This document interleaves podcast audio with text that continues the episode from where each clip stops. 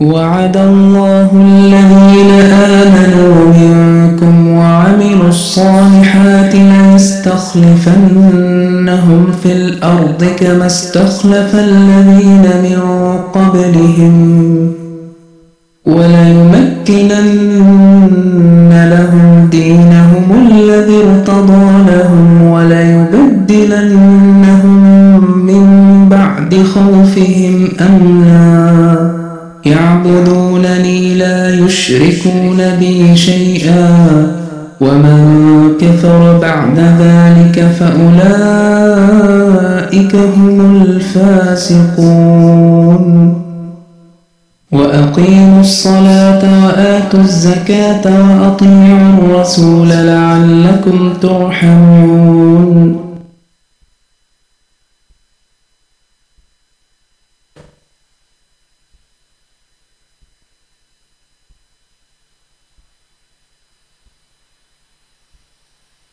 إن الصحابة كلهم كبكائي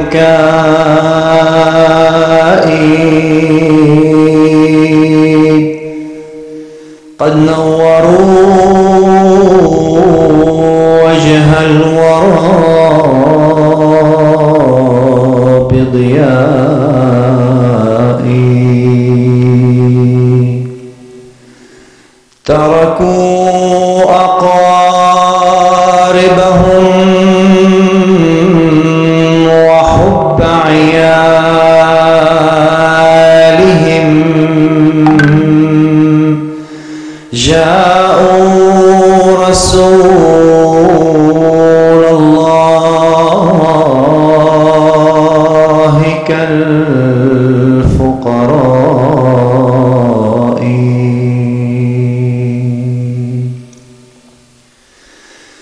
ذبحوا وما خافوا الورى من صدقهم بل آثروا الرحمن عند بلائه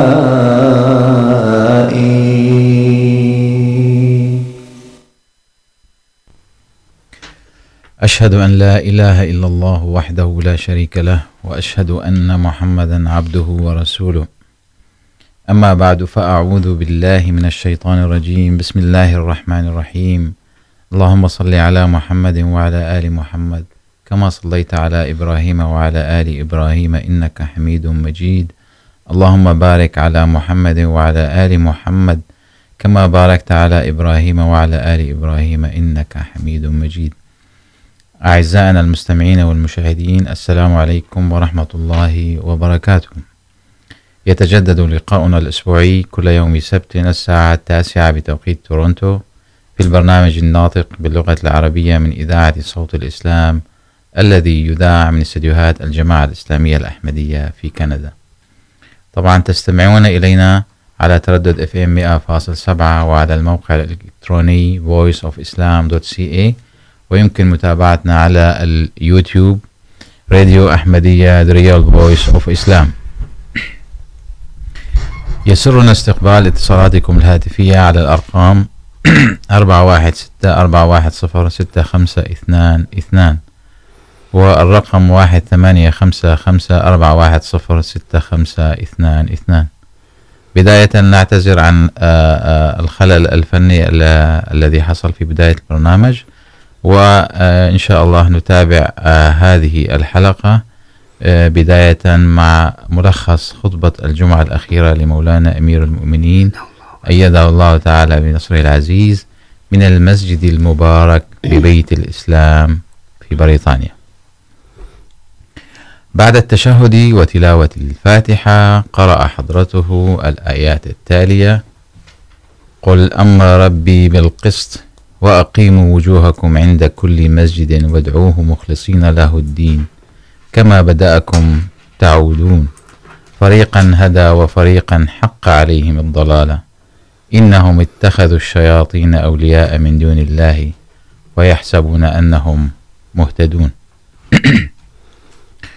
ثم قال حضرته الحمد لله لقد وفقنا الله تعالى لنصلي في هذا المسجد رسميا اليوم بعد أن اكتملت خطة بناء مركز الجماعة في إسلام آباد والذي يتضمن مكاتب وإدارات الجماعة وبيوتا للمسؤولين والعاملين في الجماعة وكذلك مكان إقامة الخليفة.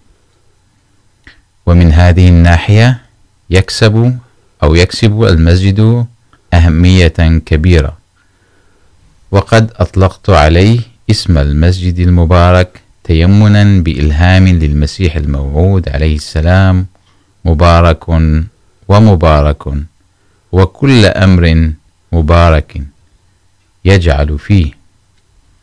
ندعو الله أن يكون مثيلا للمسجد المبارك في قاديان وكذلك في ربوة من جميع النواحي، وأن يحقق الله دعوات المسيح الموعود عليه السلام ويحظى هذا المسجد ببركات عظيمة ويكون سببا لنشر التوحيد والدعوة للإسلام. يجب أن يعطي الساكنين الأحمديين في إسلام آباد وما حولها صورة تعكس حقيقة الإسلام للجيران الذين ينظرون إلينا ونعرف ونعرفهم على تعاليم الإسلام ونكون لهم أسوة حسنة ونترك فيهم تأثيرا جيدا ونعطيهم رسالة حقيقية عن الجماعة. لا بد أن تكون عقيدتنا وأقوالنا وأفعالنا متطابقة، ليس أن نقول, أن نقول شيئا ونفعل شيئا آخر كما يفعل اليوم العلماء المعارضون للجماعة الذين يتظاهرون بأنهم الأكثر التزاما بالشريعة ولكنهم من أجل تحقيق رغباتهم لا يعدمون الوسيلة يؤمون مساجد قال عنها رسول الله صلى الله عليه وسلم مساجدهم عامرة وهي خراب من الهدى. وقال في حقهم أنهم شر من من تحت أديم السماء وأن الفتنة تخرج منهم وإليهم تعود. يتناول الناس اليوم فيديو يتقاتل فيه الناس في رمضان وقت الفطور ويتخاصمون دون احترام تعاليم الإسلام. هذه المشاهدة تؤكد على ضرورة الإيمان بإمام الزمان، وعلينا نحن أن نخلص عبادتنا لله تعالى ونري الناس حقيقة الإسلام في الوقت الذي انتشر فيه الرياء والعجب والرعونة وارتفعت الخصال الحسنة إلى السماء ولم يعد هناك توكل على الله. أي إن أي عمل بدون إخلاص لا جدوى منه، وإن لم نخلص في عبادتنا لا نستفيد من عبادتنا شيء. إن فيديو المتقاتلين أو المتخاصمين في الظاهر يظهر حالتهم الداخلية أيضا ويوضح أن الروحانية انعدمت فيهم، حيث أن الحالة الظاهرية تؤثر على الباطن أيضا. لذلك ركز الإسلام على الطهارة الخارجية من أجل الطهارة الباطنية، فإذا سجد الإنسان في الظاهر فإن هذا يؤثر على روحه ويجعله متواضعا لله وخاضعا له. إن شكر الله تعالى يتطلب منا أن نرفع معايير عبادتنا وأخلاقنا بحيث أن نقدم للناس تعاليما تعاليم الإسلام في أقوالنا وأفعالنا، وهذا ينصب في إطار الدعوة إلى الله، وبالتالي سننال رضا الله سبحانه وتعالى. إن علاقتنا الجيدة مع جيراننا لا تكفي إذا كانت علاقتنا سيئة داخل بيوتنا. يجب أن نتخلى عن الرياء والغضب والعادات السيئة في بيوتنا أولا، وأن لا تكون لا نكون من المصلين الذين ينالوا غضب الله تعالى. لذلك يجب أن تكون أقوالنا وأفعالنا متطابقة ومؤثرة في الآخرين أيضا. ندعو الله أن يجمع الناس تحت راية النبي صلى الله عليه وسلم ويبايع الخادم المخلص لحضرته. إن هذا العمل هو مسؤولية كل كل الأحمديين. نرجو الله أن يوفقنا في تحقيق إرادة المسيح الموعود عليه السلام، وأن يفتح لنا سبل الرجوع إلى ربوة وقاديان وسبل الوصول إلى مكة والمدينة، لأنها مراكز الإسلام الدائمة، وأن يوصل رسالة الإسلام الحقيقية إلى سكان تلك الديار، ويفتح عيون المتعصبين ويهديهم ليصدقوا دعوة الخادم الصادق للرسول صلى الله عليه وسلم. وفي النهاية شكر أمير المؤمنين نصره الله كل من عمل وساهم في بناء هذا المركز الجديد، ودعا الله تعالى أن يبارك في المشاريع الجماعة في مختلف دول العالم. آمين. أعزائي المستمعين والمشاهدين، نستضيف اليوم في الاستوديو الدكتور علي البراقي. السلام عليكم ورحمة الله وبركاته. السلام ورحمة الله وبركاته. لنتناول موضوع من المواضيع التي هي حقيقة مهمة في التاريخ الإسلامي، وهو وهي يعني هذا الموضوع هو الخلاف الذي نشأ بين السنة والشيعة. والمقصد في ذلك هو كتاب الذي كتبه المسيح الموعود عليه السلام عن هذا الأمر تحديدا، باعتباره هو الحكم العدل. فلا يخفى علينا بأن الخلافات أو التفرقات أو التحزبات في الإسلام يعني جعلت من الإسلام عرضة للهجمات وعرضة للانتقادات، وكلما كثرت هذه الخلافات كلما أصبح سهلا على أعداء المسلمين أن يتطاولوا على الإسلام، وأن يتطاولوا على نبي الإسلام، وأن يؤلفوا قصص قصصا وحكايات بعضها يرجع إلى تفاسير خاطئة وبعضها يرجع إلى أفكار خاطئة، وكلها تساهم في يعني المزيد من التشتت والمزيد من التفرق. لذلك الله سبحانه وتعالى يعني في إرادته وقدرته أرسل المسيح الموعود عليه السلام ليكون حكما عدلا ويفصل بين هذه القضايا. بداية دكتور، يعني حبذا لو نتكلم ما هو كتاب سر الخلافة.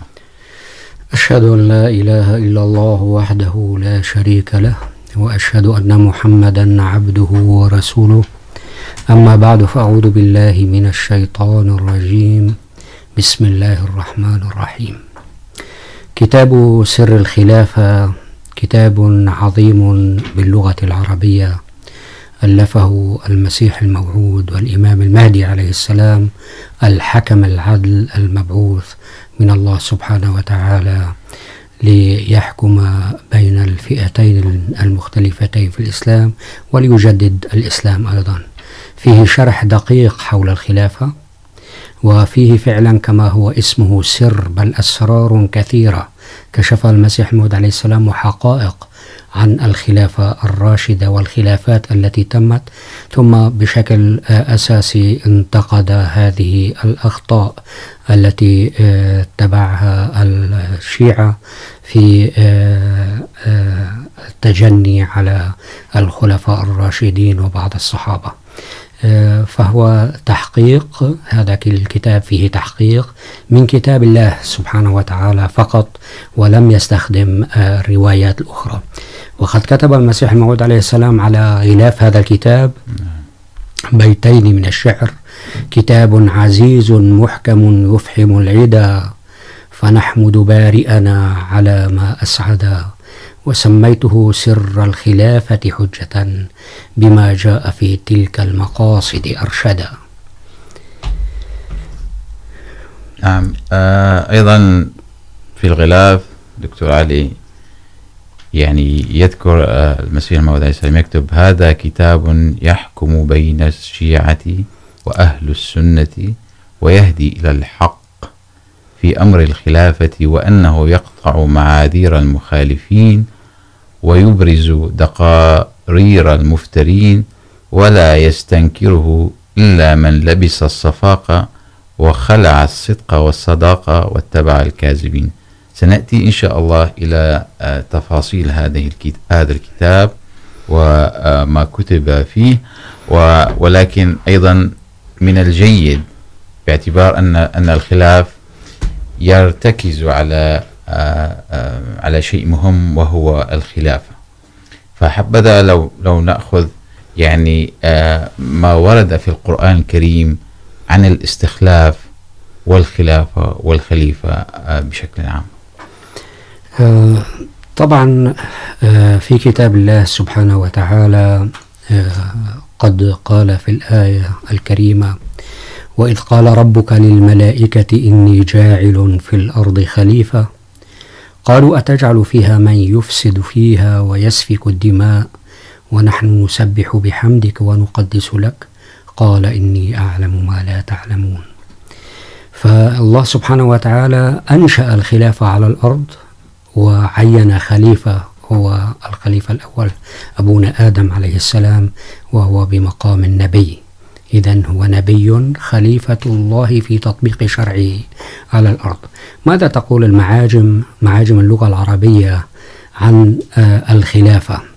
فطبعا عندما نعود لتفسير بعض الكلمات العربية نعود للأصل وللجذور في اللغة وللأفعال فيها والمصادر، فيقول المعجم: خلفة لم يترك خلفا وريثا، يخلف خلفا وخليفة.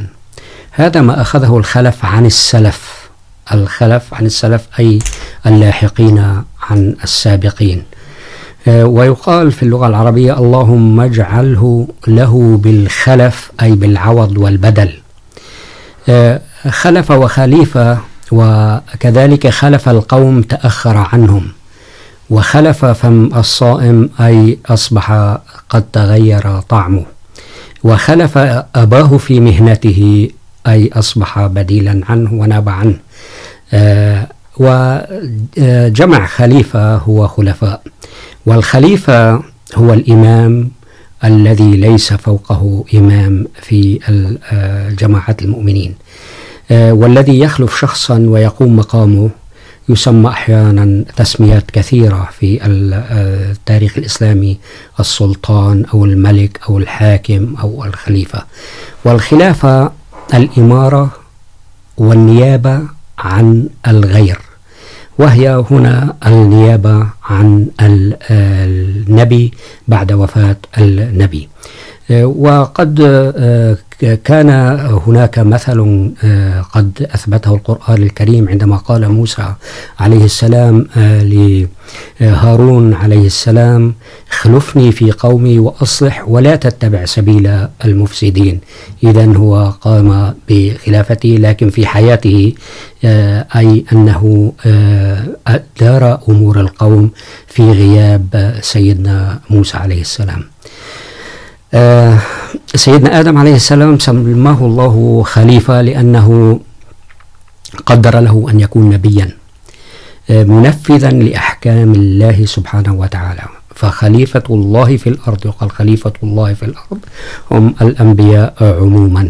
ولا يذكر أن هناك خلفاء لأنبياء آخرين بقدر ما أن هذه كان التركيز عليها خلفاء الرسول صلى الله عليه وسلم في الآية الكريمة آية الاستخلاف.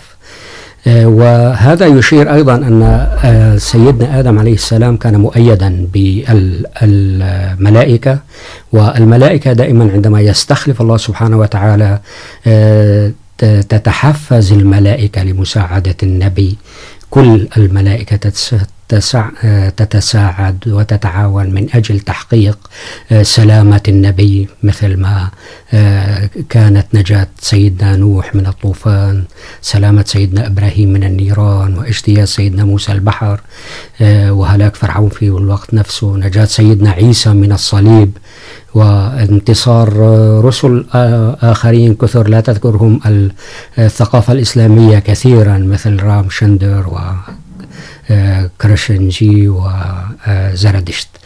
وهناك تذكير للناس بأن الملائكة الذين أمروا بمساندة آدم مأمورون بمساعدة النبي محمد صلى الله عليه وسلم، ولهذا قد حقق النبي صلى الله عليه وسلم منفردا في بداية دعوته التفوق على قريش وعلى القبائل العربية التي كانت تساندها، وبالتالي كان انتصارا بعون الملائكة ولأنه قد عين من الله سبحانه وتعالى بأنه هو خليفته في الأرض.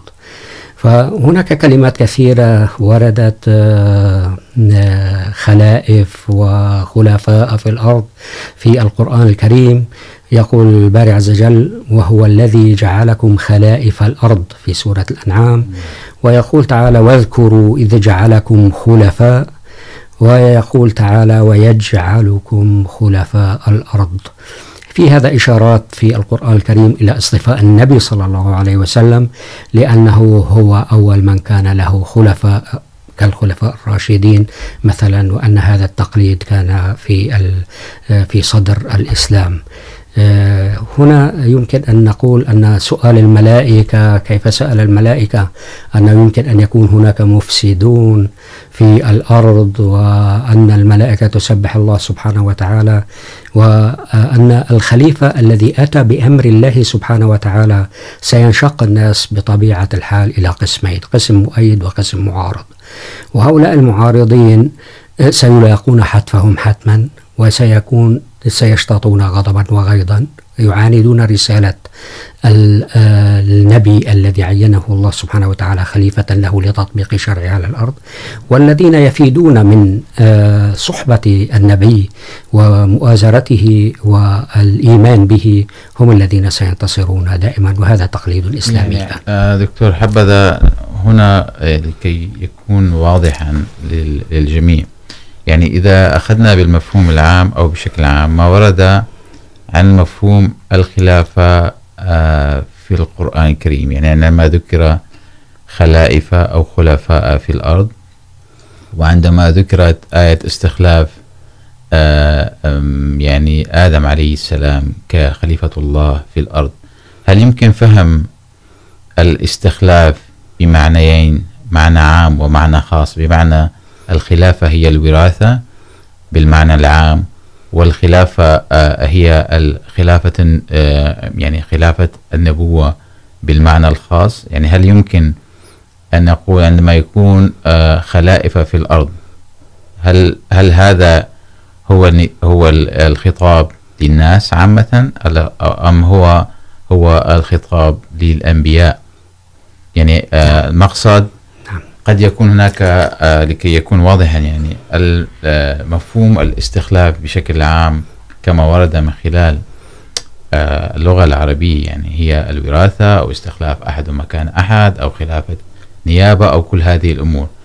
فحبذا لو آه نوضح قليلا هذا هذين المعنيين. آه آه طبعا عندما آه شاء الله سبحانه وتعالى أن يصطفي آدم عليه السلام من بين الآدميين الموجودين كان يستحق هذا أن يكون خليفة لله سبحانه وتعالى، وكان مهيأ بكل القدرات حتى أصبح وبدأت النبوة في الناس. فأصبحت الخلافة هنا بمعنى بمعنى أنه من يطبق شرع الله سبحانه وتعالى، ودائما هؤلاء هم يكونوا قلة في المجتمع، فمن يستحق أن يكون مستخلفا، وهذا الخطاب خلائف في الأرض، إذن هو للذين يستحقون هذه الخلافة، ودائما الذين كما تقول الآيات أن الذين المؤمنون الصالحون هم الذين يؤيدون النبي ويكون يكونون خلفاء له أيضا، يكون هو خليفة الله سبحانه وتعالى ويستخلفهم الله سبحانه وتعالى فيما بعده، وسنعرج على هذا في آية الاستخلاف إن شاء الله تعالى. إن شاء الله إن شاء الله. إذن لنتكلم بالتفصيل عن الخلافة ومفهوم الخليفة في القرآن الكريم، قبل أن ننتقل إلى الأحاديث المتعلقة أيضا بهذا الموضوع؟ طبعا الرسول صلى الله عليه وسلم قد تحدث في موضوع الخلافة كثيرا، والقرآن الكريم أورد الآيات التي ذكرناها أيضا في موضوع الخلافة، ولكن يا ترى ما الذي غير أن المسيح الموعود عليه السلام كان مضطرا لأن يكتب في موضوع الخلافة؟ لأن أصبح هناك تساؤلات كثيرة قد وجهت إليه من قبل أصحابه والآخرين عن موضوع الخلافة الراشدة، وهذه الخلافات التي تمت ما هو أصل هذه الخلافات.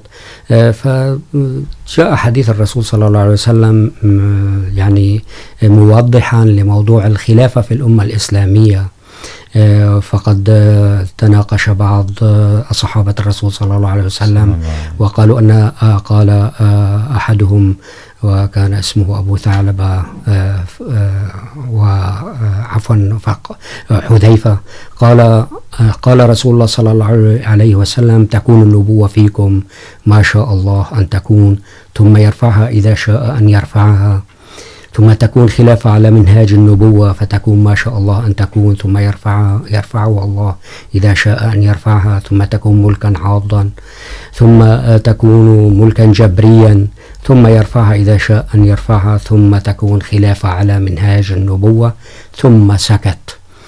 فالباري عز وجل عندما أرسل سيدنا محمد صلى الله عليه وسلم كخليفة في الأرض وكنبي الإسلام، أتت بعد هذه النبوة خلافة راشدة كما يقول في الحديث صلى الله عليه وسلم، وهناك ملك عاض وملك جبري، وبعدها ستكون خلافة على منهاج النبوة أيضا هي التي وردت في آية الاستخلاف.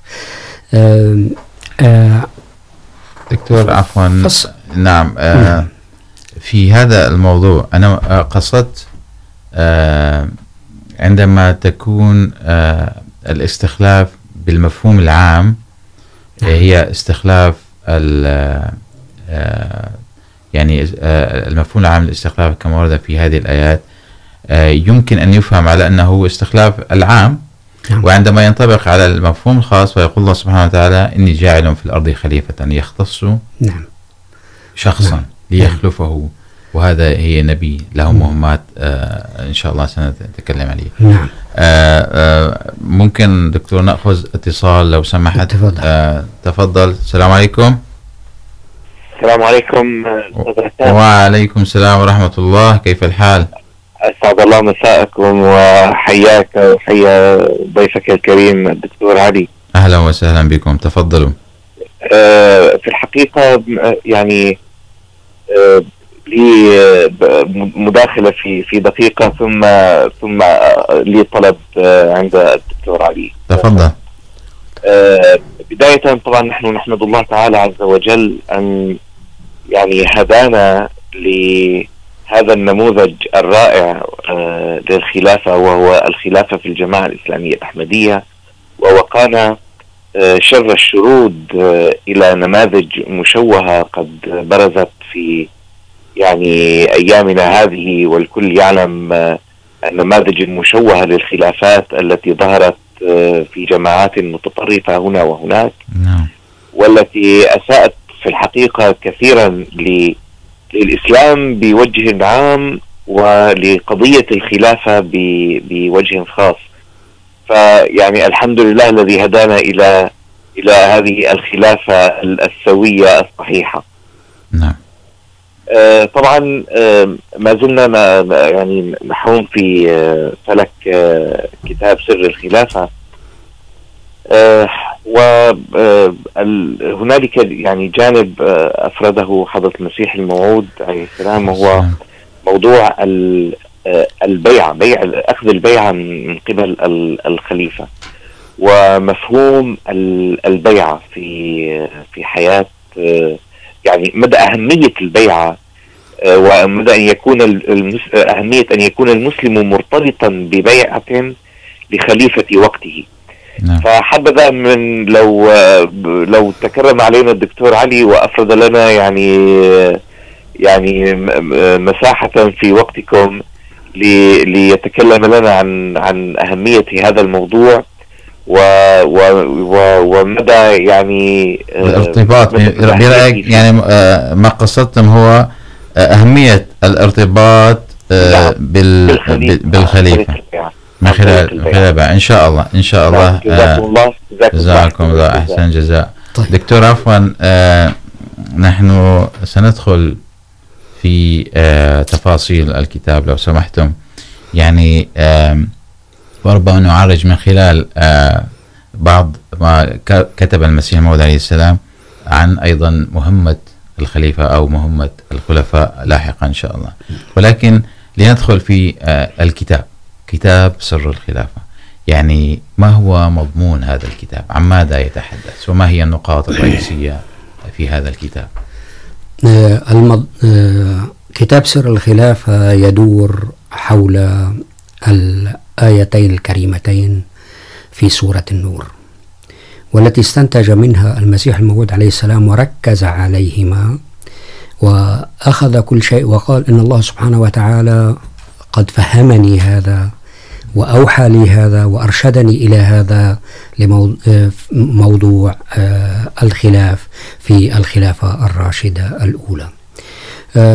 تقول الآية بعد أعوذ بالله من الشيطان الرجيم: وعد الله الذين آمنوا منكم وعملوا الصالحات لا يستخلفنهم في الأرض كما استخلف الذين من قبلهم ولا يمكنن لهم دينهم الذي ارتضى لهم ولا يبدلنهم من بعد خوفهم أمنا يعبدونني لا يشركون بي شيئا ومن كفر بعد ذلك فأولئك هم الفاسقون.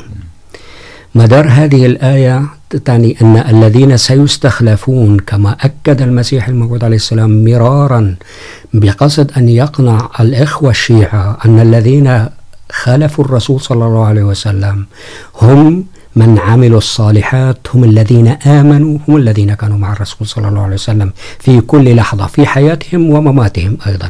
وكان يخص هنا سيدنا أبو بكر رضي الله تعالى عنه وعمر الفاروق رضي الله تعالى عنه في هذا.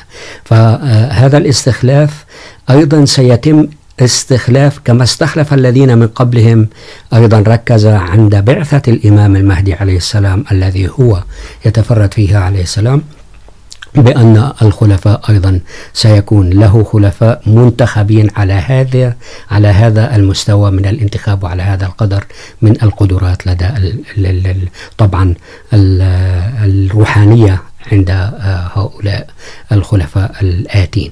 وأقيموا الصلاة وآتوا الزكاة وأطيعوا الرسول لعلكم ترحمون. فإذا دائما هناك طاعة للرسول. وتعريجا على مهمة الخليفة، مهمة الخليفة هي اتباع النبي وتطبيق شرع الله سبحانه وتعالى وجمع الناس على هذه الكلمة. لذلك يقول الباري عز وجل: واعتصموا بحبل الله جميعا ولا تفرقوا. آه هذه هي مهمة الخليفة. الآن نأتي إلى كتاب سر الخلافة كما تفضلت. طبعا كتاب سر الخلافة كتاب عظيم ككتب المسيح الموعود عليه السلام، لكنه هو يحكم، وهذا كتاب الخاص بالحكم العدل في قضية الخلاف بين الشيعة والسنة. لو سوي هذا الخلاف بين الشيعة والسنة لما كان المسلمون في هذا الوضع المزري الآن. فنحن نناشد إخوتنا العرب دائما أن يقرأوا هذا الكتاب لأنه درة ثمينة فعلا، وفيه أمور تفتح عيونهم على هذا الخطأ الفظيع الذي ارتكب في الخلافة في مطلع الخلافة، في حين أنه لم يكن هناك أي خلاف بين الخلفاء وإنما ضخمه القيل والقال هنا وهناك. لأن سنأتي على هذا كيف كان سيدنا علي رضي الله عنه، كيف كانت علاقته مع الخلفاء رضي الله تعالى عنه. يقول المسيح الموعود عليه السلام في هذا الكتاب علوم ربانية ومعارف روحانية كثيرة جدا أعطيت له من الله سبحانه وتعالى لأنه جاء لنصرة دين محمد صلى الله عليه وسلم. الحكم العدل، المسيح الموعود والإمام المهدي عليه السلام الذي جاء وأسس الجماعة في عام ألف وثمانمئة وتسعة وثمانين في بأخذ البيعة الأولى طبقا لما فعل الرسول صلى الله عليه وسلم عندما بايعوه بايعه الصحابة مرتين. هو كتاب ألفه المسيح الموعود عليه السلام بنحو مئة وخمسة عشر صفحة تقريبا، دافع فيه عليه السلام عن أبو بكر الصديق رضي الله تعالى عنه، لأنه كان هدفا لانتقاد الشيعة ظلما وعدوانا، وقدم الأدلة الساطعة على أنه رضي الله تعالى عنه هو المقصود بآية الاستخلاف في ما بعد الرسول صلى الله عليه وسلم، وأن وأنه يستحق هذا، والواقع بين أن أنه كان يستحق هذا، لأنه عندما وقد طرح عددا من الأسئلة على الشيعة فقال لهم: من الذي أسلم، من الذي آمن مع الرسول صلى الله عليه وسلم بالرسول صلى الله عليه وسلم أول الرجال؟ أكيد حتما أبو بكر. من الذي رافق الرسول صلى الله عليه وسلم في أخطر رحلة ومن مولها وزودها وهذا؟ فسيدنا أبو بكر. فهو الذي كان في الغار ثاني اثنين، رغم أنهم يحاولون لي عنق التفسير هذه الآية بشكل أو بآخر ولا يعترفون بهذا، ويجعلون شخصا آخر ليس له علاقة أن يكون هو رفيقه في الغار.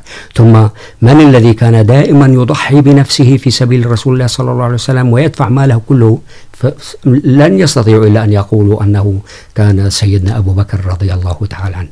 وإذا سئلوا السؤال الأخير: من الذي رافقه جاء في القبر إلى جانب القبر؟ هذا الأمر المهم يعني، هو وسيدنا عمر.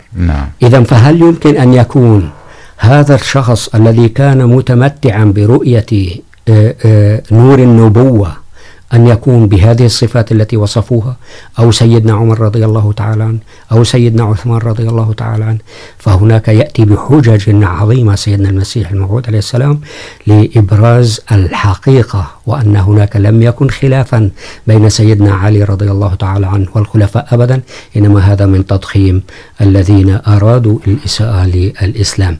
فيقول فيقول الباري سبحانه وتعالى: إذ جعل الذين كفروا في قلوبهم الحمية حمية الجاهلية فأنزل الله سكينته على رسوله وعلى المؤمنين وألزمهم كلمة التقوى وكانوا أحق أحق بها وأهلها وكان الله بكل شيء عليما. فالله سبحانه وتعالى هنا يمتدح صحابة الرسول صلى الله عليه وسلم وخلفاء الرسول صلى الله عليه وسلم، ويصف المسيح الموعود عليه السلام الصحابة الكرام رضي الله تعالى عنهم باستعارات وصور ومفردات رائعة جدا في هذا الكتاب، إذ أنه جاء في فيه ثلاث قصائد، وكان هناك تمهيد وبابين من الأبواب التي تكلم فيها المسيح الموعود، سنأتي إلى تفصيلها.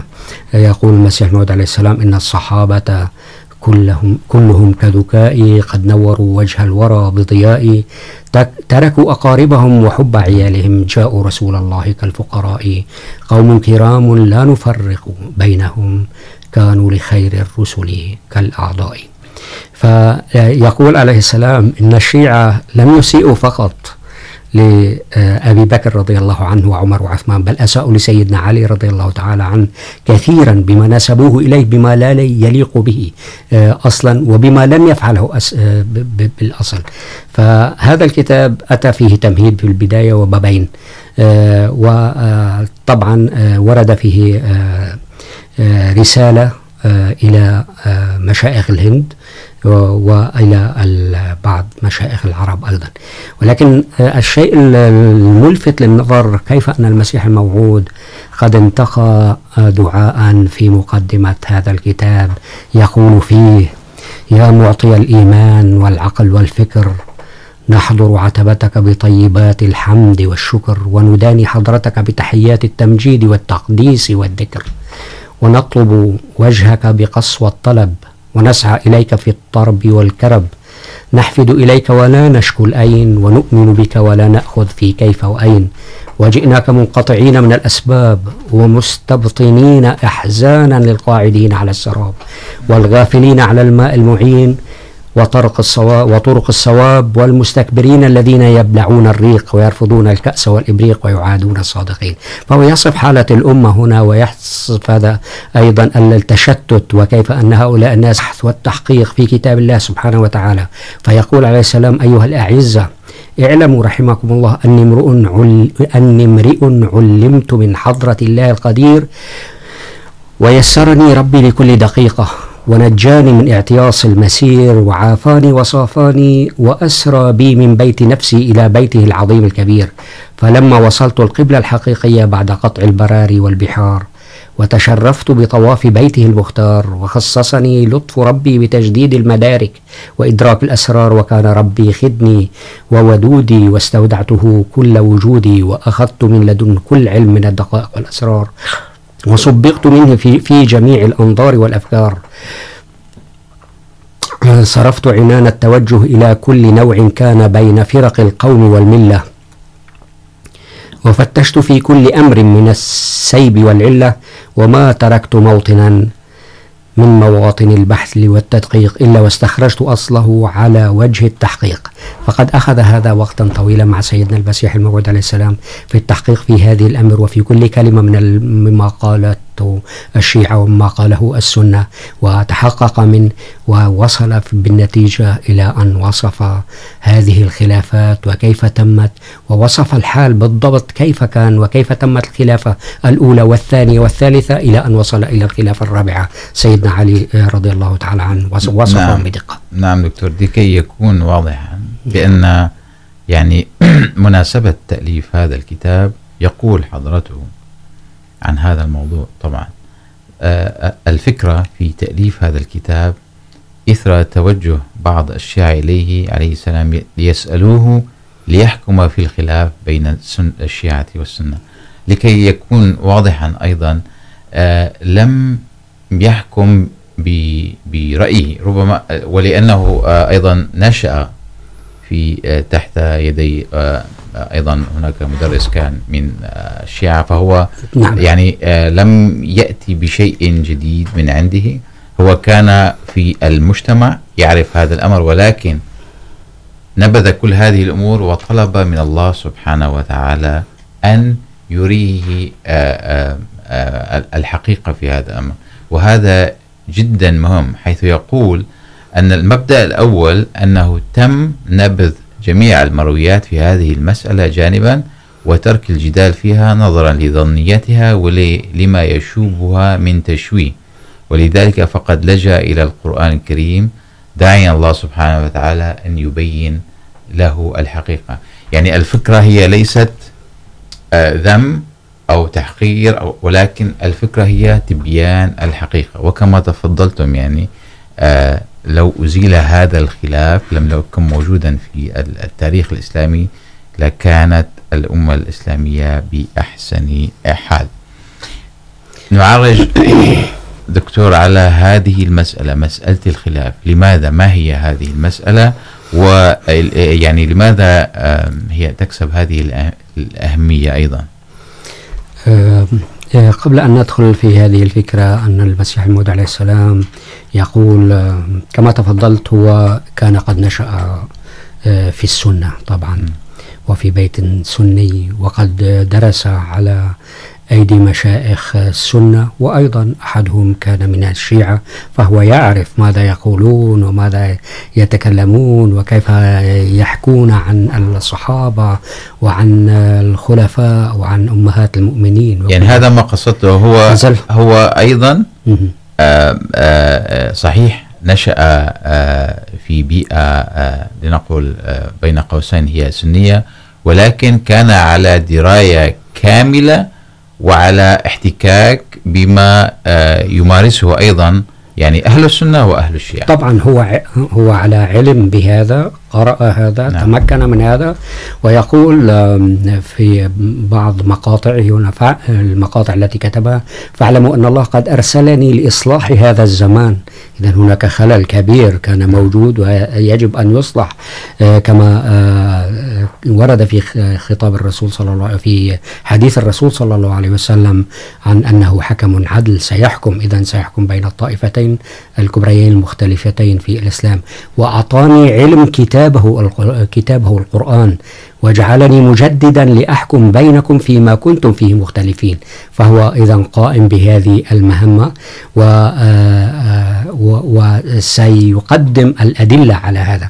لذلك يقول: أنني سميت عيسى بن مريم بإحكام الإلهام، فما كان لي أن أستقبل هذا المقام بعدما أقامني عليه أمر الله العلام. فهو إذن بصفة المهدي جاء من أجل إصلاح الأمور بين المسلمين، وبصفة المسيح الموعود جاء من أجل النصارى أيضا لهدي إلى دين الحق والحقيقة.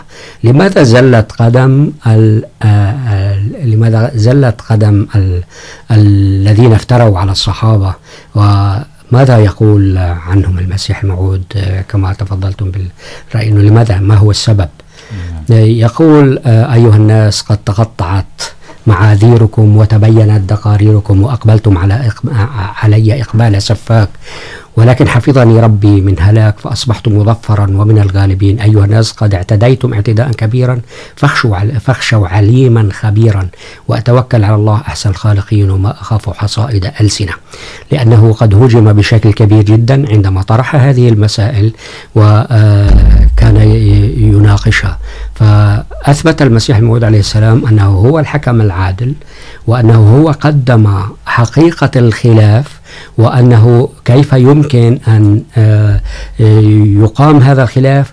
وطلب من الشيعة أن يكونوا أكثر تقى وأن يكفوا ألسنتهم عن السب والشتم والبذاءة في الكلام. طبعا يقول المسيح الموعود عليه السلام: ليس كل الشيعة، إنما هناك غالبية الشيعة. إذن هناك قسم من الشيعة لا يقبل هذا ولا يقوم بهذا العمل. دكتور، يعني نحن في الوقت جدا مضاصر يعني، ولكن لكي يكون أيضا بعض المفاهيم واضحة، لأن هو المسيح الموعود عليه السلام في هذا الكتاب ذكر أدلة عقلية ونقلية وأصبغها بصبغة تحليلية رائعة جدا. يعني عندما يقرأ الإنسان أي أي شخص هذا هذا الكتاب، ومن خلال التحليل ومن خلال المنطق يتبين له ما هو هذا الخلاف، وكيف أن هذا الخلاف هو يعني ناتج أساسه، يقول المسيح الموعود عليه السلام: سوء الظن وشتم الصالحين. هذا هذا هذا هذا السبب الرئيسي يحدده المسيح الموعود عليه السلام. ويقول أيضا من الأسباب الأخرى أيضا، أو ما ما ما حال إليه هؤلاء الذين سبوا الصحابة، هي تضخيم فئة وتحقير أخرى وتكفير الآخرين بسبب الخلاف في الرأي والعقيدة. هذا جدا مهم. يعني هذا المبدأين، إذن سوء سوء سوء الظن والشتم، وتضخيم فئة وتحقير فئة أخرى. فدكتور، بقي لدينا دقيقة واحدة. يعني يعني كيف باختصار المسيح الموعود عليه السلام يعني كيف فند هذه الدعوة؟ كيف أثبت بأن الخلاف هذا هو خلاف مبني على أوهام وليس مبني على على الحقائق؟ طبعا المسيح الموعود عليه السلام تكلم في هذا الموضوع بشكل مفصل ودقيق، أن كل هذا الخلاف يعود إلى تطاول ألسنة الناس، والذين يل وأن هؤلاء لا يتقون الله سبحانه وتعالى ديان الدنيا والآخرة، ولا يجمعون نشوب الحقيقة، وأنهم يتكلمون بالظاهر ولا يعرفون حقائق الأمور، ويهولون. وهذا ما أصاب الإسلام بهذه المصيبة الكبرى. وكان مدعاة لأن يأتي المجدد الأعظم وهو المسيح الموعود عليه السلام، ليكون بعثة المهدي عليه الصلاة والسلام، ليجمع هؤلاء الناس بعد أن بين ما هي المشكلة وأعطاهم الحل ليعودوا إلى الله سبحانه وتعالى. دكتور أعتذر عن المقاطعة ولكن انتهى الوقت. شكرا لحضوركم وشكرا أعزائي المستمعين، جزاكم الله أحسن الجزاء، وإلى لقاء آخر والسلام عليكم ورحمة الله. جزاكم الله خيرا والسلام عليكم ورحمة الله.